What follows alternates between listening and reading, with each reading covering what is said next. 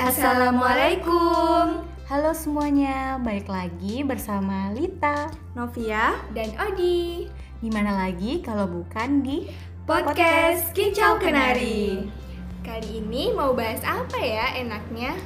Gimana kalau kita ceritain pengalaman selama kuliah di Polsat SIS? Wah, boleh banget nih Mumpung masih fresh habis wisuda kan ya? Masih kinyis-kinyis Sebelumnya, sahabat data tahu nggak Polsat SIS itu ada di bawah naungan Badan Pusat Statistik loh. Jadi, lulusan dari Polsat SIS udah pasti akan ditempatkan di PPS yang ada di seluruh Indonesia. Wah, enak banget. Berarti nggak perlu ngelamar kerja lagi dong, Kak? Yups, benar sekali. Eits, tapi jangan lupa untuk dapat lolos menjadi mahasiswa Polsat SIS juga butuh perjuangan loh. Nah, kali ini kami akan berbagi cerita mengenai tes masuk Polsat SIS di zaman kita-kita versus tahun 2021 banget nih. Dan juga cerita kehidupan perkuliahan kita. Nah, syarat masuk STIS kalau di tahun kita, di tahun 2017, itu hanya boleh lulusan SMA atau MA jurusan IPA aja. Nah, sedangkan tahun ini SMK juga boleh mendaftar loh, tapi hanya untuk jurusan teknik komputer dan informatika. Wah, mantap nih, jadi membuka kesempatan baru buat putra-putri terbaik bangsa. Yaps, betul. Tapi dilema juga sih kak, kalau yang daftar makin banyak kan persaingan makin susah ya. Sementara setiap tahunnya Polsat SIS hanya menerima 600 mahasiswa dari seluruh Indonesia. So pasti, maka dari itu teman-teman yang berminat masuk STIS harus semangat lagi ya belajarnya. Di tahun 2017 itu, tes masuk STIS itu ada empat tahap. Yang pertama yaitu ujian akademik. Di sini mata pelajaran yang diujikan adalah matematika dan bahasa Inggris. Meskipun hanya dua mata pelajaran, namun perbandingan jumlah soal dan lama waktu pengerjaan cukup menguji kesabaran loh sahabat. Sedangkan untuk tahun ini, tes tahap pertama hanya matematika aja yang diujikan. Betul sekali, mulai angkatan 60, tes akademik hanya untuk matematika saja. Oh ya, tips dalam menghadapi tahap pertama ini memang dibutuhkan banyak latihan soal dari tahun-tahun sebelumnya dan latihan dalam memanage waktu saat mengerjakan soal. Oke, lanjut ke tahap 2 nih, yaitu tes kompetensi dasar atau biasa kita kenal dengan TKD. Seperti yang kita tahu, TKD ini terdiri dari tiga bagian, antara lain tes wawasan kebangsaan atau TWK, tes intelijensi umum atau TIU, dan tes kepribadian atau TKP di mana masing-masing tes tersebut memiliki batas skor minimal untuk lulus. Dan di tahun kita, tes TKD ini dilakukan di tahap kedua, sehingga syarat lulusnya itu hanya skor yang lebih dari batas lulus di tes ini. Sedangkan di tahun ini, tes TKD dilakukan di tahap pertama, sehingga selain batas lulus, teman-teman juga harus berjuang untuk lolos perankingan. Nah, untuk tes tahap kedua ini, persiapannya juga nggak main-main loh sahabat. Karena untuk TBK sendiri mencakup materi yang sangat luas. Ada sejarah, PKN, dan lain-lain. Lalu untuk TIU ada antonim, sinonim, deret angka, susunan gambar, dan sebagainya. Sedangkan soal pada TKP berisi bagaimana tindakan yang akan kita ambil ketika dihadapkan oleh persoalan tertentu. Tahap selanjutnya adalah psikotes. Menurutku bagian paling seru sih di tes ini karena waktu itu kita lagi puasa kan ya. Dan tes ini berlangsung berjam-jam dan rasanya otak tuh benar-benar terkuras karena berasa mengeluarkan semua potensi-potensi terpendam kita. Yang paling seru itu ada tes koran dan tes warteg. Bukan warteg jual makanan ya teman-teman. Terus juga ada menggambar pohon, menggambar orang, deskripsi diri. Banyak deh menurutku mirip tes IQ gitu tapi versi yang lebih kompleks dan lengkap. Dan tahapan terakhir yang harus dilalui adalah tes kesehatan. Di tahap ini kita hanya melakukan general medical check up.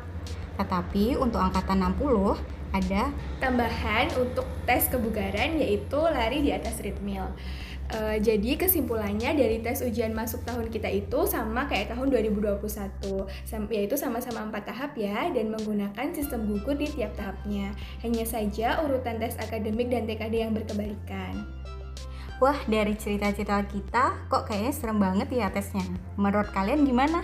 Um, enggak kok, sebenarnya selama kita memiliki persiapan yang cukup, insya Allah semua tes dapat kita lalui dengan lancar.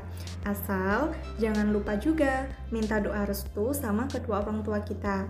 Karena usaha tanpa doa itu sombong dan doa tanpa usaha itu bohong. Jadi intinya harus seimbang nih antara usaha sama doanya ya sahabat. Hmm, aku ngerasa faktor hoki sih yang paling penting di sini. Di awal tuh aku ngerasa sepertinya akan susah, pesimis gitu loh. Tapi begitu lolos tahap pertama, semangatnya jadi makin membara dan optimisme itu akhirnya ada. E, pesanku sama kayak Novia sih, jangan lupa doa karena itu yang mengubah yang tadinya nggak mungkin jadi mungkin dan meningkatkan kepercayaan diri kita. Oh iya, bener-bener. Terus kak, di STIS itu ospeknya serem nggak sih? Eh, sama sekali nggak serem tahu. Aspeknya STS itu bisa disebut dengan MP2K atau masa pengenalan dan pembentukan karakter mahasiswa baru. Jadi ya pengenalan aja. Selama lima hari itu kita dikenalin sama kampus, organisasinya, kehidupan di sana, peraturan dan masih banyak lagi. Di MP2K ini kita bisa kenal teman baru dari Aceh sampai Merauke. Eits, tapi jangan bilang siapa-siapa ya, tugas MP2K itu banyak banget. Oh iya, di masa orientasi ini yang paling punya kenangan tuh bela negara nggak sih? Yang kita nginep di Dodiklatpur itu loh. Dodiklatpur itu singkatan apa sih kak? Itu loh, Depo Pendidikan, Latihan, dan Pertempuran. Tempatnya ada di kaki Gunung Salak atau biasa dikenal dengan Gunung Bundar. Nah, iya seru banget pengalaman baru karena BN itu kita jadi terlatih untuk hidup teratur, tapi nggak mandi. untuk pertama kalinya nggak mandi 4 hari berturut-turut, tapi uniknya kok nggak ada bau aneh-aneh ya selama kita di barak. Kalian ngerasa juga nggak sih? Iya bener banget tuh. Kalau aku yang paling diingat cuman ngantuknya sih, ngantuk banget pas materi karena suasana di sana tuh enak di tengah hutan gitu dan udaranya itu loh sejuk semilir gitu. By the way, bila negara terakhir yang nginep-nginep gitu angkatan kita ya kayaknya. Setelah itu, angkatan di bawah kita untuk BN-nya diisi kegiatan yang lebih santai. Um, kalau untuk perkuliahan, kita belajar apa aja sih kak? Apa bedanya sama jurusan statistik di perguruan tinggi lainnya? Kalian pasti mikirnya statistik itu ngitung aja kan ya? Padahal enggak loh, di kampus kita ada dua, dua jurusan, statistika dan komputasi statistik. Meskipun namanya statistik, tapi kita juga belajar psikologi, sosiologi, agama, PKN, administrasi kantor, dan beberapa mata kuliah lain yang nggak cuma ngitung aja. Yang spesial dari statistika di SIS adalah adanya mata kuliah official statistik yang nggak ada di perguruan tinggi lain. Di tingkat 3 juga ada mata kuliah PKL di mana kita turun ke lapangan untuk melakukan riset dan penjajahan. Di tahunnya kita itu, PKL dilaksanakan di Provinsi Daerah Istimewa Yogyakarta. Dan PKL ini tuh menjadi momen terakhir kebersamaan angkatan kita. Karena di hari kepulangan yang seharusnya kita kembali ke Jakarta, kita dipulangkan ke rumah masing-masing karena COVID. Katanya sih cuma dua minggu, tapi karena pandemi yang gak kunjung berakhir, kita di rumah sampai wisuda deh. Sedihnya. Nah, biar nggak sedih lagi, mari kita kembali ke laptop ya teman-teman. Di kampus STIS, kita juga bisa belajar dengan tenang, dengan ruang kelas yang nyaman dan ber-AC teman-teman. Selain itu, kalian nggak perlu capek-capek naik tangga, karena kampus kita ada liftnya loh. Kampus juga memfasilitasi kita-kita yang pengen tetap tubuhnya bugar nih dengan adanya ruang gym dan ada juga lab komputer yang buka sampai malam. By the way, di STIS itu ada kegiatan tahunan yang ditunggu-tunggu loh. Apalagi kalau bukan Disnatalis. Dalam acara ini, masing-masing himpunan mahasiswa daerah dari seluruh Indonesia menghadirkan pertunjukan khas dari daerahnya sendiri. Lalu juga ada bazar makanan dari daerahnya di antara teman-teman pasti ada yang bertanya kan, di SIS itu kan ada di Jakarta, kota metropolitan, untuk harga kosan, terus makan di sana tuh pasti mahal ya? Sama keadaan lingkungan di sekitar STIS tuh gimana sih kak? Aman gak ya? Hmm, jawabannya ya tergantung gaya hidup kalian. Untuk kosan, kita bisa memilih sesuai budget yang kita punya.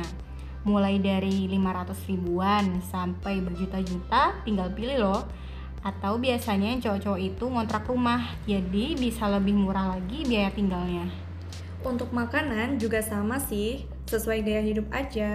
Mau yang murah? Ada. Yang mahal juga banyak. Atau mau masak sendiri juga bisa loh. Karena belakang kampus banget nih, ada pasar tradisionalnya. Intinya, mahasiswa itu pinter-pinter ngatur uang aja deh. Mahal murahnya, biaya hidup semua tergantung dari pribadi yang mengelolanya. Lalu, untuk tingkat keamanan di sekitar kampus STIS, itu masih termasuk aman kok. Dan tetangganya juga baik-baik. Jadi, kalian nggak perlu khawatir ya. Terakhir nih, sebelum penutupan, apa sih yang kalian kangenin dari kampus Otista 64C ini? Kalau aku kangen jajanan di sekitar kampusnya sih, kayak cimol, cimin, cilok. Kangen juga momen di mana cucian yang kalau dijemur subuh tuh paginya udah kering, saking panasnya. Dan kangen suasana di minggu-minggu ujian yang mahasiswanya itu pada khusyuk buat belajar. Kalau aku, tentunya semua suasana selama perkuliahan di sana sih. Dari mulai ketemu teman-teman buat antri sebelum naik lift, belajar di bangku kelas, meski agak ngantuk-ngantuk pas mepet jam siang. Terus kantin yang enggak begitu luas, tapi selalu ramai. Wah, kangen banget. Mantep banget nih nostalgianya. Kayaknya udah cukup ya gambaran tentang kehidupan perkuliahan kita di kampus tercinta Politeknik Statistika STIS. Karena awan sudah berwarna putih, Cukup sekian dan terima kasih. Wassalamualaikum. Dah.